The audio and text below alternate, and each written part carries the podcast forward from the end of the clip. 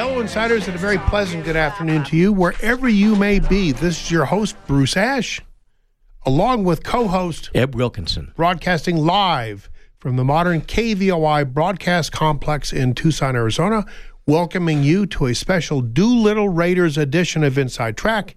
Eb and I continue to introduce Republican candidates for you to get to know them. After the rundown, GOP primary candidate for Arizona Secretary of State, Michelle Ugenti Rita, joins us. And after the bottom of the hour break, Judge Andrew Gould, GOP primary candidate for Attorney General, will close out the show. So fasten your seatbelts. Thanks for tuning in this afternoon. We welcome your calls today on the Tucson Iron and Steel Retail Live line at 790 2040. And before we get going, let me remind you that Inside Track is brought to you by great sponsors. We've got Jamie and Gary Kipper from Tucson Iron and Metal Surplus. Their junk is your treasure. Call Jamie or Craig at 209 1576. Gary Kipper called Bruce this week to tell him the big honking planetary gears he was looking at had These finally really arrived cool, in the man. yard. These are cool, man. These are really, really cool. I want to see those. They're from they're from the mining, uh, you know, machines. You know, they go in and you know chew up uh, stone and stuff. They're Were they just- expensive or just well, they won't be for me because they're junk now. Paying for it by the pound. perfect? I want to get a set for the house. Yeah. Yeah, and they have loads of great junk at Tucson Iron and Steel Surplus for you. And also Eric Rudin at Essential Pest Control, who shares your dislike of bugs, vermin, and weeds. Call the Essential team at 886 3029.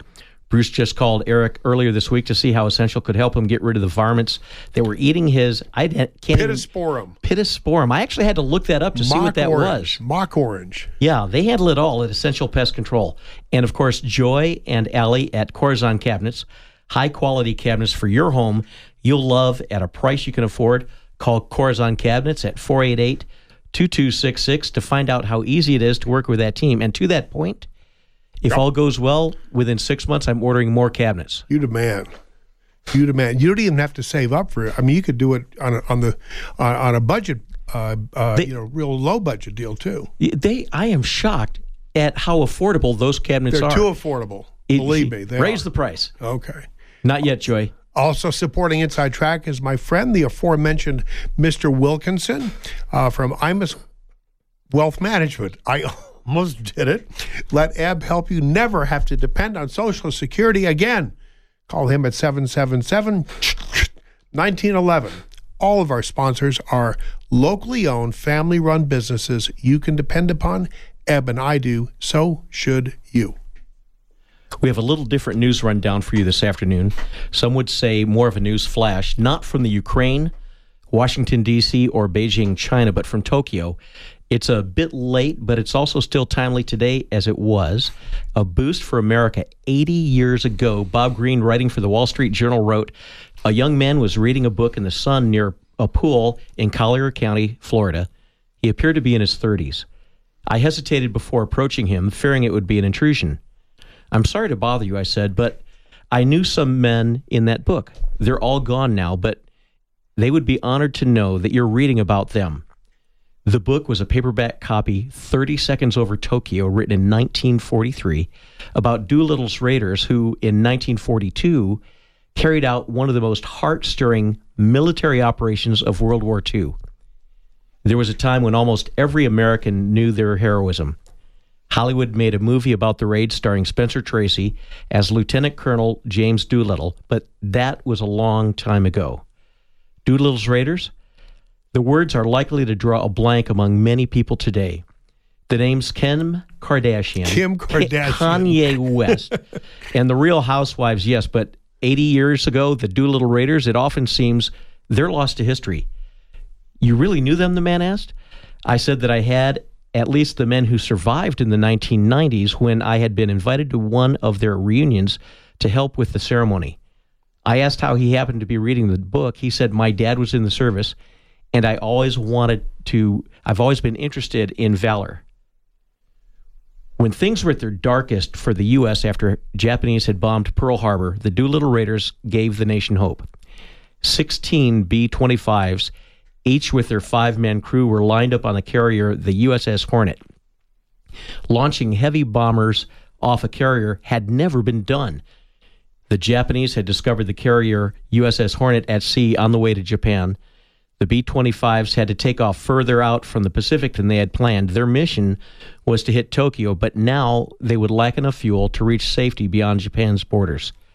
They went away knowing their fate uh, was likely. They bombed Tokyo. They tried to make a run to China. Four planes crashed. 11 crew had to bail out, and three of the raiders died. Eight were captured, three were executed. One aviator died of starvation in a prison camp. But the signal had been sent to Americans back home nothing will stop us from winning this war. The mention of the raiders brought tears of pride to their fellow citizens. This past week on April 18th was the 80th anniversary of the raid. The children and grandchildren of the 80 aviators sometimes worry that the world had forgotten about the bravery of the raiders. I thanked the man for reading the book and said that because of him, I was going to call the son of one of the raiders, which I did. My friend Gary Griffin's father, Tom, was the navigator of plane number nine. After hitting Tokyo, he bailed out over a China forest, fell ill with malaria, and almost died. When he recovered, he flew more missions in Europe and was shot down again, this time by German gunfire, and spent almost two years in Luftstalag. He then came home and quietly raised a family. He died in 2013 at 96. There was nothing they could be asked to do for their country that they wouldn't do, Gary said. That is, those men were. America has always had heroes, scrappers, hard fighters, patriots who stood out in a crowd of lessers. These are the Americans who stood up for us during the dark times in America's history. America has been down several times over the years, starting in the Revolutionary War when it looked like the revolutionaries were licked, at Bull Run in the Civil War, the Great Depression, and certainly since 9 11. We face some dark times today. The bear is rising in the east, China is threatening in the Pacific, and we have plenty of serious issues at home here created by feckless leadership and malevolent intentions.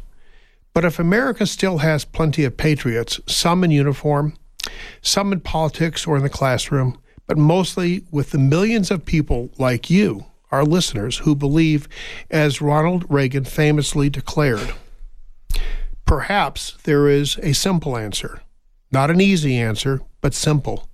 Do we have the courage to tell our elected officials that we want our national policy based on what we know in our hearts is morally right? Do you and I have the courage to say to our enemies, there is no price we will not pay?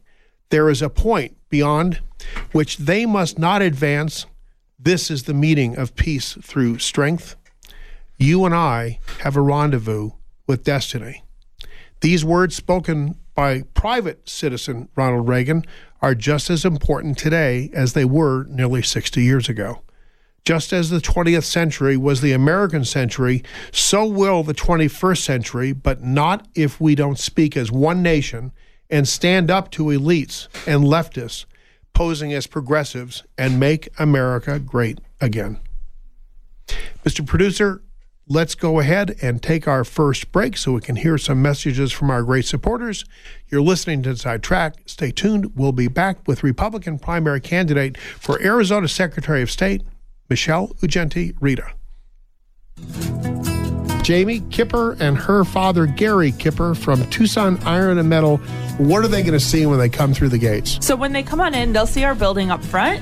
People have free rein to then go out and look in the yard. So it's not a typical scrapyard with a ton of big machinery. We have a couple of forklifts around, but that's about it just to help move material. So when you come in, it's all organized by material, whether it's square tubing, angle iron, roofing, and then there is a pile in the back, which is still organized and easy to get through, but that's stuff that comes over from the scrap. So we're unique in that we get stuff in from the scrap, which a lot of artists and people will like or reuse, whether it's a sink that someone needs for their house we sell literally anything made of metal. Tucson Iron and Metal Surplus. Call 209 1579. Stop by the yard, 701 East 36th Street, open Monday through Saturday. Essential Pest Control leaves bugs belly up with science. You mean you don't use a shoe?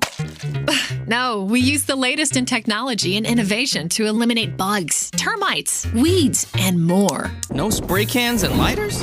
None of that. Only solutions that target insect biology, using chemistry to help protect the environment, people, and their pets. Huh. Essential Pest Control leaves bugs belly up. Call 886 3029 or visit essentialpest.com.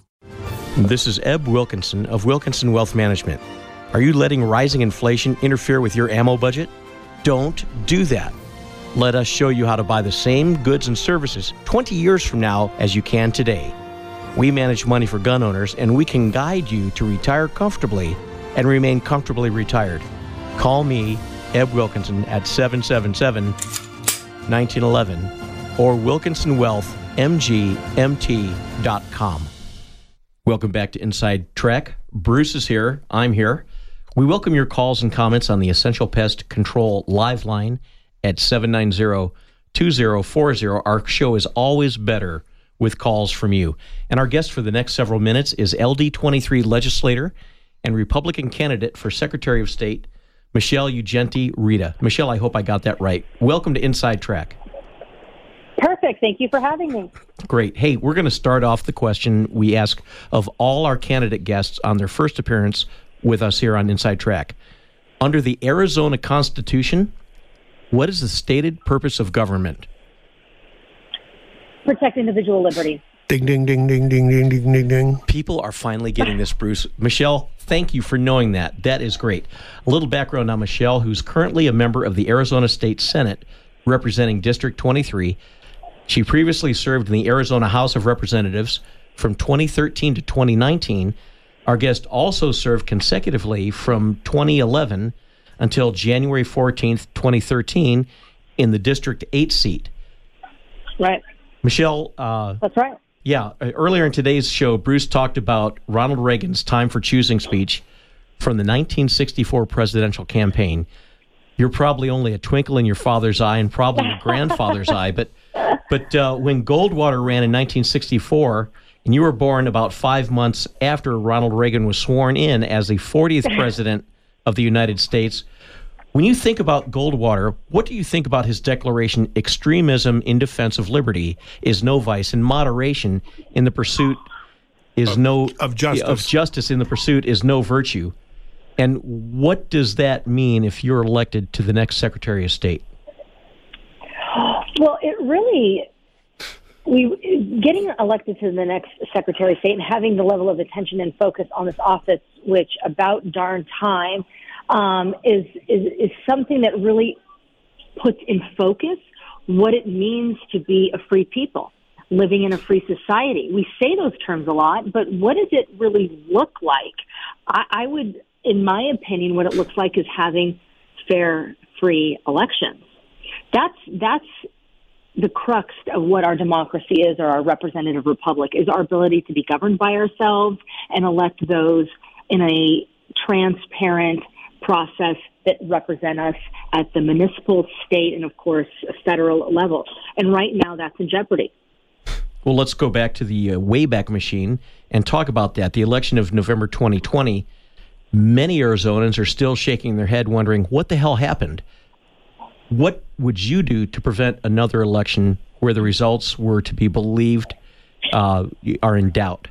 I love this question because I, there are things that you can do, and we never want a repeat of 2020. Frankly, we don't even want a repeat of elections prior to that. There have been problems in our elections for many, many years. It's not just been a a one election cycle issue. So I think that's an important point to stress. But a couple different places to go here: uh, compliance and look. This last election, 2020, was run, administered under Democrats. We had a, we have a Democrat Secretary of State, and for Maricopa County, which is the largest county in uh, Arizona, one of the largest counties in the United States, it was run under Adrian Fontes. So the first order of business is get them out of office. I, I think you had a huge issue with adhering to the law, enforcing the law, and enforcing compliance to the law. And that is because you have administrators, those responsible for running elections, that aren't doing their job. Uh, I think, secondly, there are still things in statute you can do. Of course, that's a legislative role, but the Secretary of State can influence and be a part of that. Um, and then, thirdly, you're going to need to make sure that you are not entering into consent decrees and doing things at the at the statewide level in your capacity as Secretary of State that weakens our ability to enforce the law. So uh, there are definitely significant, meaningful things that you can do right now that will prevent a 2020 from ever happening again. Oh, and let me mention, and making sure that you are on a day to day basis pushing back against the counties or at least in their operations at a, at a, at a very, very deep level. Because remember, those are the ones responsible for running our elections and they need to be held accountable and they need to know someone's watching. And I got to tell you, tongue in cheek, why would why would they not want free and fair elections? Why would they not want everybody to possess, possess a valid ID to show that they're a U.S. citizen and they can vote? You know, it's a. I don't know why they wouldn't want it. Would I? I don't think they they either don't believe these vulnerabilities exist, and that in and of itself is scary and problematic, um, or they functionally don't care about the end product, which is an election that people believe in, and um, or they functionally do care about the end product, which is not. But they want to manipulate it. Exactly. Exactly. Yeah. Michelle Bruce Ash here. Thanks for coming on the show, uh, and thanks for your patience with us uh, getting on the show. It took it took us a little while to to fit you in, no but problem. we're glad you're here. Um, you have stated in a recent announcement that quote elections are only as good as the people running them. So we were just talking about the different county recorders.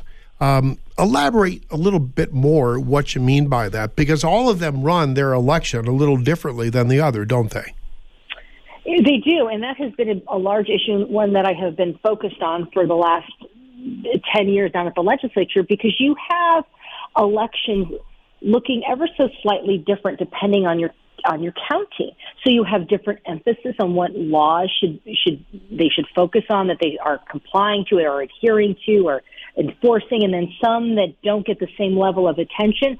When you net all of that out, the end result is, depending on where you live, you have a different experience. In my opinion, that is completely wrong. You, every voter needs to have the exact same experience. What that does is help reinforce to the voter that there's people know what they're doing, that there's not ambiguity, and things aren't up for discussion. It's the law isn't up for interpretation. And if it is, or you know, if if you feel like if it's weak, then it needs to be fixed legislatively. But it should not be up for a debate about how I think I, you know, how I'm interpreting it. But we have that at the at the at the county level, and I've also seen. Let me circle back to compliance. So when I banned ballot harvesting in 2016, that in and of itself was a significant feat, It and was. the legislature did that. Yeah, it was a big deal, and you know, recently upheld in the United States Supreme Court. But it's a twofold thing. So banning it was huge, right? But I have had a very difficult time getting counties to try to enforce it. Yeah, they're still they're still not they're still not enforcing the law. Right. So we have the law. It's a great law. It's actually very clean. It's just it's a straight ban with very few exceptions, uh, which is important. You know, your family member can still turn in your ballot, but they're they're very very very limited. For all intents and purposes, it's banned. Right. So it's Right. real simple Right. um, to interpret. I mean, it's not even you don't even need to interpret. It's banned. But you've got counties so reluctant to enforce it. They'll tell you, "Oh, we don't have the staff, or we it's not our job to track it." You have a secretary, Katie Hobbs, who won't even include instructions in the election procedures manual on how to enforce it. That is how you, at the end of the day, manipulate elections and alter the outcome. When you refuse to do your job, when you would refuse to do the, the to administer the law and enforce the law, that that has a, an effect on what the outcome is, and that is what is very problematic and can be fixed by getting people who are responsible for administering and running elections in place that will adhere to the law. Our Pima County recorder, Cázares-Kelly, uh, who was elected mm. with zero prior experience in elections, and in fact, very little discernible skills at all, except being Raul Grijalva's handpicked candidate, uh, has mm-hmm. announced she wants to run an all electronic digital election in Pima County, and she wants to do so with absolutely no backup systems. What, I mean, is that like the biggest crap idea that you could possibly well, imagine?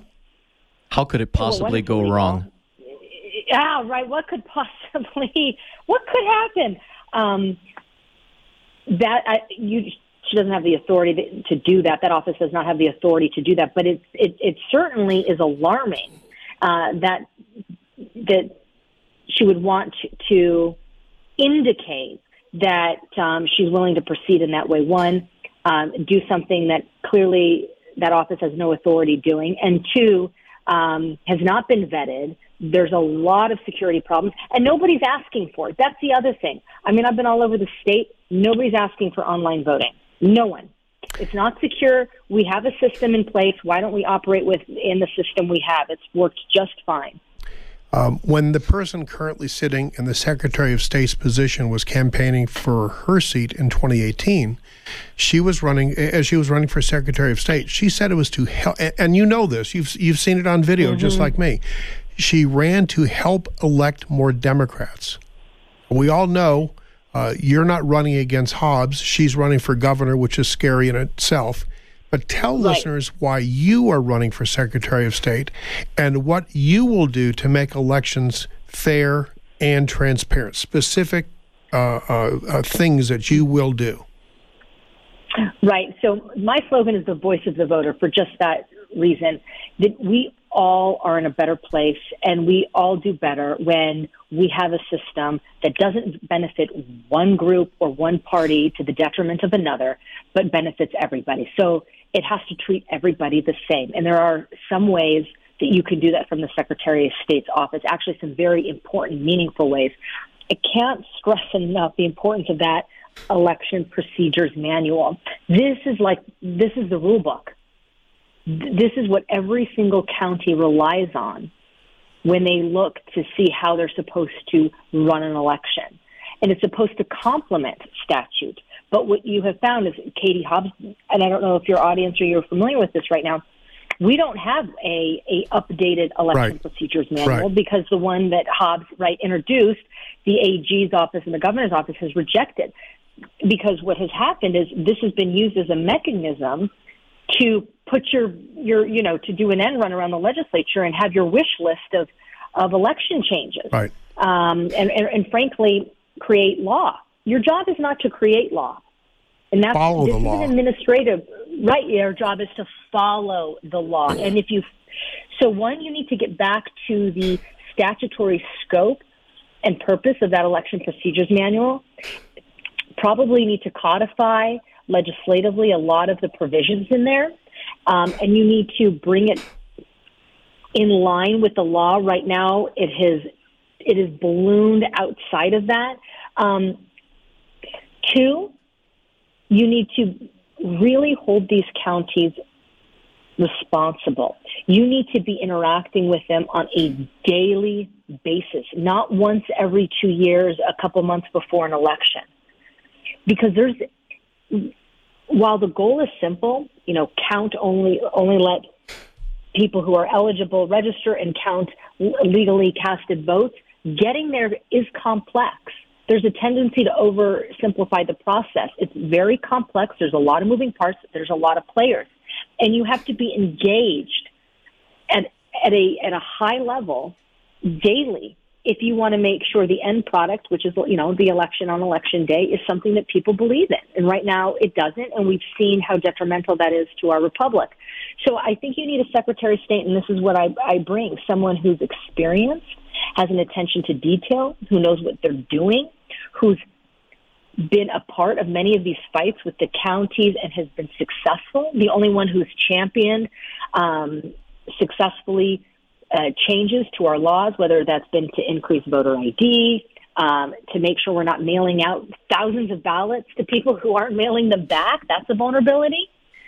We need someone who can get to work on day one. Because I'll tell you, as much as I like to think uh, the 2022 election is the biggest one, um, in my opinion, it's 2024. That's well, the next presidential election. Michelle, let me ask you this: How has your experience as a legislator prepped you mm-hmm. to be a sec- be the Secretary of State? Oh, well, I can tell you I'm very familiar with the opposition, whether that be, and I've highlighted this a couple of times, the, the counties, because the truth is they have been very reluctant to do any kind of meaningful change. And I have seen this time and time again. I mean, I've had in 2016, when we had a big presidential preference debacle here in Maricopa County, I dragged in the counties, dragged in the Secretary of State, uh, made them answer questions. They um, are very reluctant to work with the legislature. I've also been very successful countering outrageous accusations in the media that you're like a racist and you want to do vote suppression.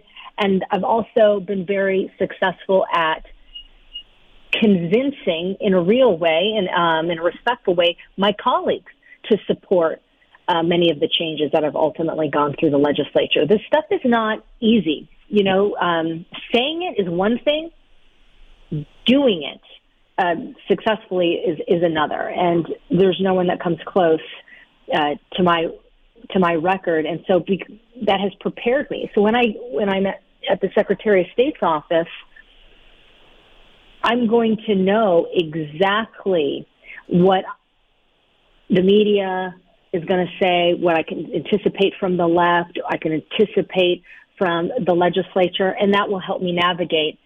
Uh, and I would also like to add there are many other provisions that the Secretary of State is responsible for.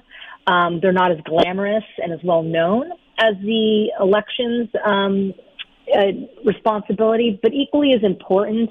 And I also have a lot of experience in those categories uh, as well. So, Michelle, we're down to the last few moments. Uh, sure. If you're successful at winning the August primary, you're going to likely face Adrian Fontes, who is attached at the hip to Katie Hobbs and is responsible for the 2020 election process abuses.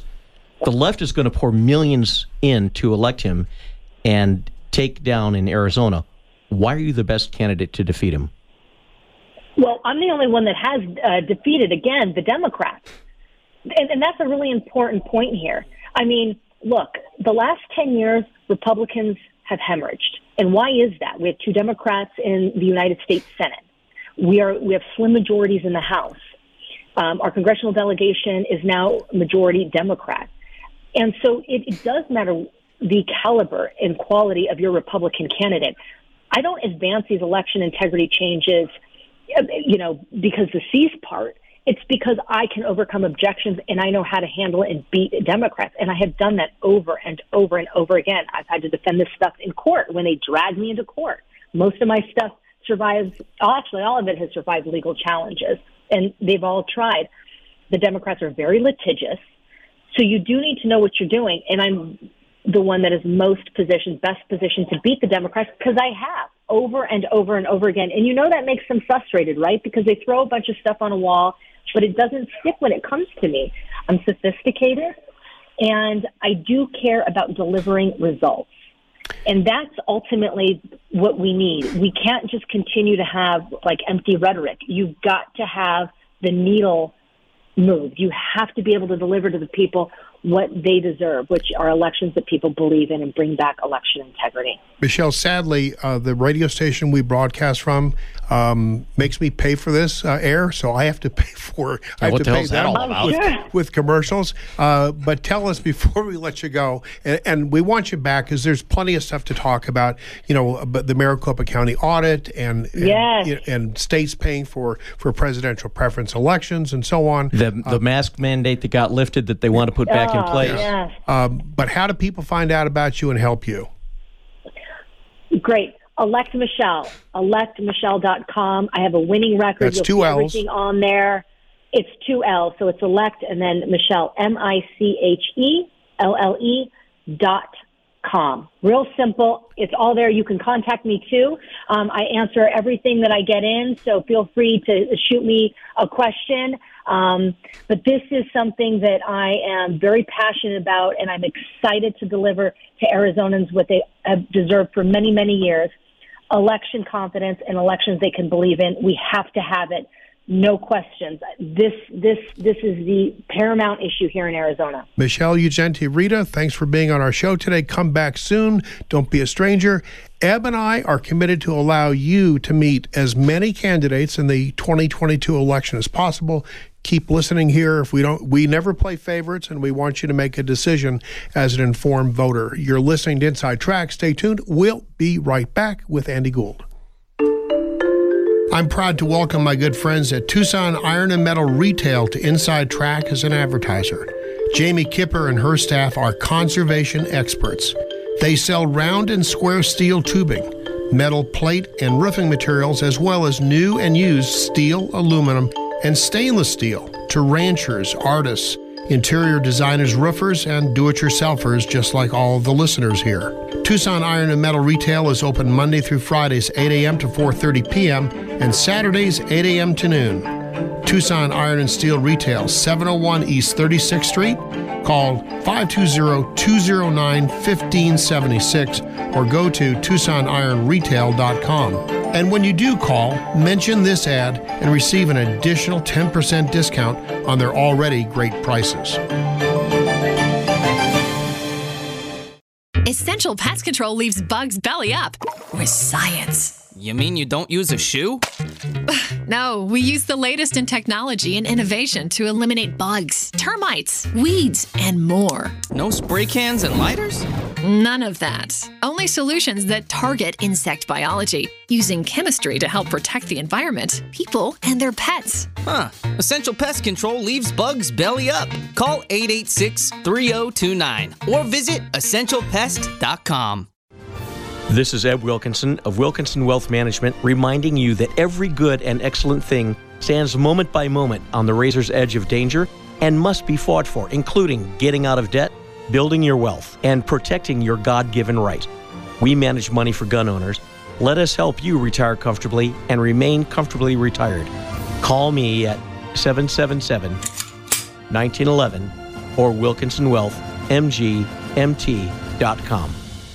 Welcome back to Inside Track. Before we welcome back GOP candidate for Arizona Attorney General Andrew Gould, let me remind all of our listeners if you have a question or comment for our guest, please call in to the Tucson Iron and Steel Surplus Live line at 790 2040. Hey, we are very pleased to welcome back to the show former Arizona Supreme Court Justice Andrew Gould. Thank you for joining us, sir. Uh, it's great to be on, Bruce. Uh, thank you. Hey, That uh, was Eb, but that, yeah. Oh, okay. No worries. Uh, the camera's not working in the studio right now. Hey, I- we're, we're going to get right into it.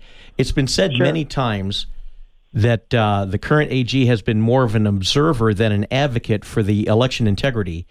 And I don't expect you to defend or object on how Mark Brnovich has handled the issues surrounding the election integrity.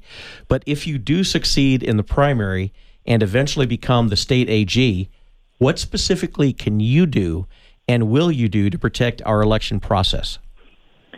One of the things I'm going to do in that office is create an election integrity unit, um, the likes of which we haven't seen in this state or in the country. The, the problem, the most fundamental problem, is the, the Democrats have these enormous legal teams, and they're well resourced and they're very skilled in election law. And every election cycle, they descend upon this state. Some of them are in this state and they're constantly trying to change our election laws. They did it in 2020 at a pace uh, that we've never seen before. Unfortunately, the Republican bench of election attorneys is very thin, and there are reasons for that that I could go into. But they want to make more the- money. they wanna doing make more something, money doing and, something uh, else. and uh, you know, I mean, large law firms uh, t- typically do not defend uh, Republican causes. Not always, but it's it's the it's a fact. So to balance out these massive legal teams, we need a unit in the AG's office that can level the playing field. Right now, they have one attorney and one investigator that does their election integrity cases. How can one attorney and one investigator handle legal teams from the biggest law firms in the country, go statewide and handle reports of fraud and irregularity? So the first thing I'm going to do is create this election integrity unit. If I get additional funding for it, great. If not, there are 425 attorneys in that office, and I'll simply reassign them. There can't be a higher priority than that. That's great. Hey, uh, recent, uh, recent federal court ruling regarding transportation uh, mask mandates. Uh, after Judge Mizelle ruled to end the travel mask mandate, the DOJ filed an appeal. Um, it seems to Bruce and I that the Biden reaction was meant to appease the far left mask crazies who are then afraid of uh, alienating uh, them from him and perhaps just going through the motion of fighting the judgment. Uh, you know, my view is they're going through the motion. I don't know that they really want to do it because they'll probably get a judgment not in their favor at the 11th Circuit Court of Appeals. Your take? Uh, I think you're right. Um, I read uh, the district court judge's ruling in Florida. It was excellent. She's right on the law. She's right on the facts. Um, there's been no delegation to the executive branch to enact a mask mandate, just like there was no congressional mandate for the vaccine mandates. Um, so she she was correct on that. Uh, it seemed as if the Biden administration and some of the statements from Joe Biden, for whatever weight you can put on those, uh, uh, seemed a little bit reluctant, but then were pressed into doing this. Um, I just, uh, the 11th Circuit is a very uh, good circuit, a conservative circuit. Uh, they're going to lose. Well, that's good to know. um, uh, I, I, would would you be if you were Attorney General? Would you be inclined to file an amicus brief or somehow uh, show support and solidarity uh, with uh, uh, a rejection of that uh, appeal? Absolutely, and if I could intervene as a party, I would. Um, you know, it's the max; those mass mandates affect Arizonans too.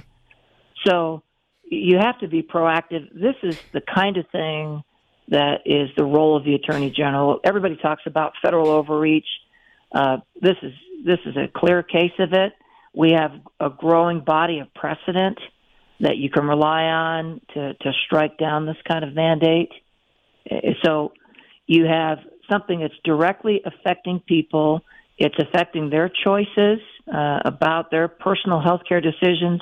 It's affecting employers and their personnel decisions and it's being done with no authority, that's where an AG steps in. Hmm. Let me ask you about that. Let's expand a little bit. So here we are in Tucson. I, I typically do not take the bus or the shuttle or the, the streetcar named Perspire. Um, but the uh, if if Pima County or if the city of Tucson wanted to re-implement a mask mandate now, uh, do I have standing to say no, or are we just required to comply? Uh, you you have standing to say no, but um, your attorney general has an even better uh, legal standing. Uh, I think we've all heard about the ARS 1440, uh, 1487 cases. I sat on a case on the Arizona Supreme Court where we struck down one of Tucson's uh, ordinances regarding destroying guns. Yep. Um, which is preempted under state law and uh, violates the Second Amendment, uh, of course. So if Tucson passed that mandate, you could simply report that to my office. I have the authority as the AG to go in and file a special action in front of the Arizona Supreme Court. It's a fast track. It happens quick. And if I can show that that ordinance, which I would, uh, violates state law and the state constitution as well as the federal constitution, uh, I, I can have all of Tucson's state shared revenue take away. It is literally the death penalty for a city or a municipality. Um, so it's a great procedure. I know cities and towns don't like it, but when you get these outlier and sort of maverick uh, municipal entities that start passing ordinances like what you just mentioned, uh, there's a specific statute for the AG to go in and stop it. So, as as Attorney General, you would exercise that. Absolutely. Okay. I, that that would happen so fast. uh, you know, and I would get a stay on the uh, the implementation of that ordinance, so that you'd never have to put a mask on, and then we get it overturned. They'd either have to overturn it, uh, vacate the ordinance, or or suffer the consequences, financial consequences, which would be devastating. Judge Gould, Cities, Judge Gould, can't do whatever they want. Judge Gould, let me. I, we're we're, we're going to run short on time. If we if we spend any more time on on mask mandates, I like your answer. I think all of our listeners like your answer. You've announced your border trespassing zone plan. Please discuss your idea, sir. I will, um, and thank you. Uh, and, and for those who want to look at it in more detail, you can go on my website. It is gould4ag.com. It's all spelled out. I wrote it. I've spelled it out. It's very simple. We need to use state law. We need to use state police powers to impose border security. The federal government is not helping. Frankly, they've really not been much help for years and years now. But the situation now is a disaster. It's an open border. So, what we can do as a state is we can uh, impose or and enforce our state trespass, criminal damage, disorderly conduct laws whenever cartels and caravans step on state or private land. They can be arrested and prosecuted initially for trespass. The guns, the drugs, the money they have can be seized, search incident to arrest. The individuals can then be prosecuted. The evidence that we seize can then be used to build investigations to prosecute cartels. The children that they are carrying with them, and they do, little boys and girls, to be sex trafficked, we can liberate them and restore them to their parents. And so we can prosecute on the front end for the, the trespass crimes, the property crimes, the criminal damage, and on the back end, we can cut off the head of the snake mm. by prosecuting the cartels. It's a simple plan, but it's simply using state law, state law enforcement, state prosecutors to create a no trespassing zone that is enforced against the cartels and these caravans that are that are walking through our state. So, Andy, you know, eh, on the very surface, uh, this is just me being a little simplistic and naive. Uh, putting up a no trespass sign is kind of like putting up a no gun sign. It only it only uh, affects those who follow the law. But thinking about it, it sounds as though by you doing this, once they trespass, now that gives the border patrol, law enforcement, uh, all our peacekeepers uh, standing to go ahead and arrest those individuals and Absolutely. go from there. Is that correct? And then once Right. once they're arrested, then they build the case from there. But so Absolutely. why? But why do we The- have the to have a no trespass the- sign to to do that? Right. The the tr- the signs are simply to, to provide the notice. If you're going to prosecute, if you're going to arrest and prosecute for criminal trespass, it's ARS thirteen fifteen oh two. I think you have to provide reasonable notice. It's the same thing you see at every shopping. It's the same thing you see at any shopping center or office building uh, for notice to, to trespassers. It, it, that would be that would So- be the, the statute that you'd use, I guess. Exactly. So all that does is then allow law enforcement to arrest. The key isn't the sign. The key is the presence of law enforcement at those corridors, pinch points, pathways, roadways where the cartels enter into state and private land. Our local law enforcement, sheriffs, police know where those pinch points are and they can monitor those. And they're doing this at a smaller scale in Yuma and Cochise County with hidden cameras and drones. And so they can monitor, they let the cartels come to them through these corridors that they travel and they transport all their illegal criminal activity and we arrest them. The sign simply allows the notice to trigger the trespass law, but it's the patrolling and it's the cameras and it's the drones and other intelligence where we stage at those points to arrest. Just putting up the sign doesn't do anything. You've got to have the law enforcement there that are patrolling it. Yeah, but putting up the sign is what gives you the ability to arrest. So, uh, Absolutely. okay. So, with that being said, uh, how much pushback do you expect to get from the liberals on this? Well, and by the way, Charles Heller will beat me for calling them liberals, the progressives. Leftists. You, you, you will. Um, one of the arguments that they're going to try to make is, well, you're trying to en- enforce uh, federal immigration laws, and only the federal government can do that. We saw that with Senate Bill 1070. They will lose because this is the police power of the state It's to a state power. criminal laws. Yep. State power, and it's protecting the safety and the property of the citizens of this state. Anybody who walks on your property, anybody who cuts fences and throws garbage on your property, gets prosecuted in this state. There's no reason why we should make an exception for somebody coming in from Mexico who has no legal status in this country. So it's just taking that state power and focusing it and enforcing those laws in a no trespassing zone. So they will lose on that. It's not preempted by the federal government. It's a state power. Texas Governor Rick Abbott has started uh, building a wall to help seal unprotected portions of the Texas border with Mexico. Under what conditions would you oppose finishing the border fence in Arizona if initiated by a governor? Is there any way I that you would wouldn't- oppose that? I, I wouldn't oppose it. Um, what I would say is portions of, of uh, a state wall in certain areas on state land or with, you know, uh, consent of the landowner on private land, you can do that. What you cannot do is a state cannot go down to the international border and finish Donald Trump's fence. That's federal land. So we're going to have to be smarter if we want to build fencing portions in the state. There may be particular areas in my no trespassing zone that the local sheriff can't patrol as well. So you might want to put up a fence there. But you have to be careful with the fencing because if we try to put up our own fence, the fence itself will cost billions of dollars. Condemning private property will cost billions of dollars. And then the patrol offense, if we're going to take that over, is going to cost billions of dollars.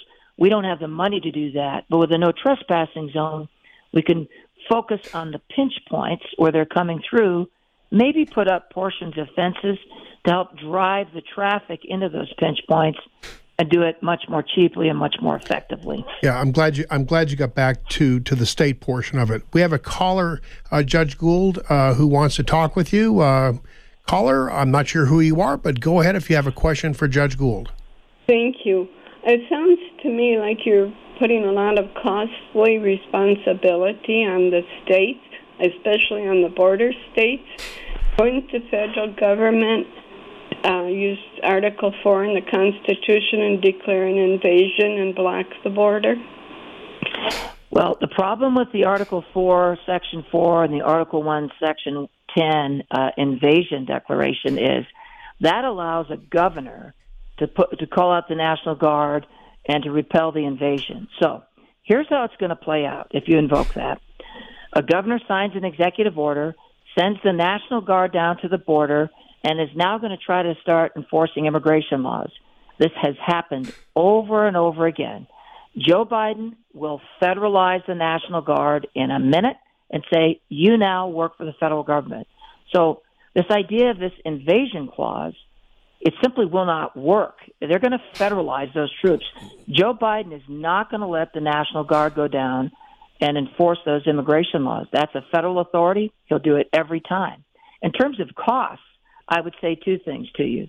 First, if you set up a zero tolerance, no trespassing zone, it's like the broken windows policy that Rudy Giuliani had in New York City. There will be initial surge, but the cartels will not continue to send their guns and drugs and money and all the things that they're transporting through the state when it's seized every time. So the siege or the, the surge will subside. The second thing I can tell you is this. The, the legislature has set aside $250 million to build a state border wall. You couldn't build five miles of a state border wall with that. But if you take that money and you put it into grants for extra sheriff's deputies, for additional cameras and drones and signs, if you get some agreements where you have empty space in jails around the state, you can use that money. So every solution I hear is always trying to take over what the federal government isn't doing on the border with using the National Guard, use, trying to deport illegal aliens. We can't do that. We need a new idea. This is a cheaper way to do it and a more effective way to do it. There will be costs, of course, with it, but it won't be billions and billions of dollars like some of these other ideas. And the last thing I'll say about it is this we are paying tax dollars to the federal government right now to secure that border, and we have been for 30 or 40 years. We have gotten virtually nothing for it. If we as a state are committed to protecting our citizens and their businesses and their property, then we will put some money towards this.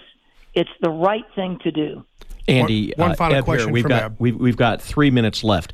Lawlessness in the streets is at an all-time high, even in Arizona, and it seems that uh, most of this death by illegal use of firearms is from violent criminals who acquire the guns by theft or other illegal means. You just had New Jersey Governor Phil Murphy propose registration for all ammunition purchases in his state, as well as other regulations. Your opinion as to how this would abridge the right to possess firearms? Well, it does indirectly what you can't do directly. So all these limitations on purchasing ammunition or uh, lead ammunition, all these things, they're just different ways uh, of of trying to abridge the Second Amendment. Look, the Second Amendment is an express amendment. It is the right of self-defense. It's not the right to go hunting. It's the right to have a weapon to defend yourself and your property. It makes no difference if you are trying to limit the right to purchase a handgun or the ammunition that goes in that handgun. And watch California because there's that's where all the challenges to the Second Amendment start. And they have a whole new host of them. Yep. The latest thing now is trying to publish information about people who have purchased handguns, essentially doxing people. Uh, so we're going to have to fight that as well. But uh, it's it's important for an attorney general to understand the, the the the key nature of the Second Amendment, fundamental enumerated right in the Constitution. Hey, Judge Gould, we've run out of time for today. Give us your website again. You bet. It is Gould4AG.com. It's all spelled out. G O U L D F O R A G.com. I'm posting policy position statements on there uh, almost every day. I invite you to look at the no trespassing policy that I wrote and uh, my plans for election integrity. And uh, thank you for having me on today. You're more than welcome. Hey, thanks for appearing on Inside Track today. Best of luck to you. Don't be a stranger as your campaign moves forward. Insiders, Thank uh, you. Bruce and I, or Eb and I, yeah, hey, we hope you enjoyed the show today with Michelle Ugenti Rita and Judge Andrew Gould. Our show is podcast both on KVOI website and on Apple Podcasts. Close to 125 episodes are now on uh, Apple Podcasts. Until next week, when we have another great show for you planned, including Mike Gonzalez on BLM abuses. For Inside Track, this is Eb Wilkinson. and Bruce Ash. Thanks for listening today, and we'll see you again in 167 hours.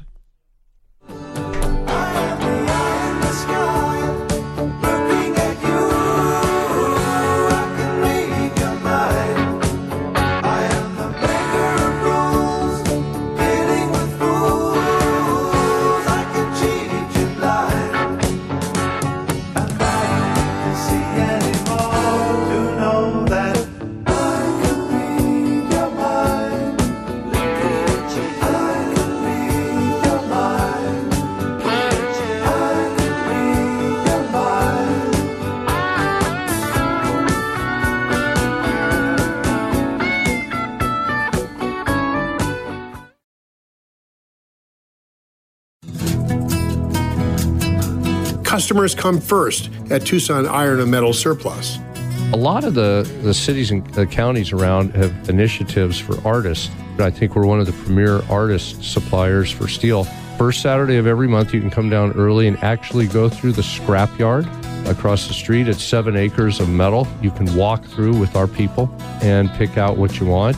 It's always interesting to see what the artists have done. We've done uh, actually a couple projects with the U of A engineering department and music department, where the engineering music students came down together. They had to pick something out of the scrap and uh, they had to build an instrument. And we have one of those in front of the plant. Some really cool things come out of the scrap. Tucson Iron and Metal Surplus. Call 209 1579. Stop by the yard. 701 East 36th Street. Open Monday through Saturday.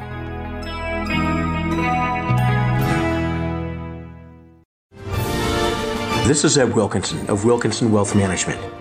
If you think what's happening in Ukraine can't happen here, think again. Look who's occupying the White House. This is one of many things our forefathers predicted and ensured those rights in our Constitution. We manage money for gun owners. Call me at 777 1911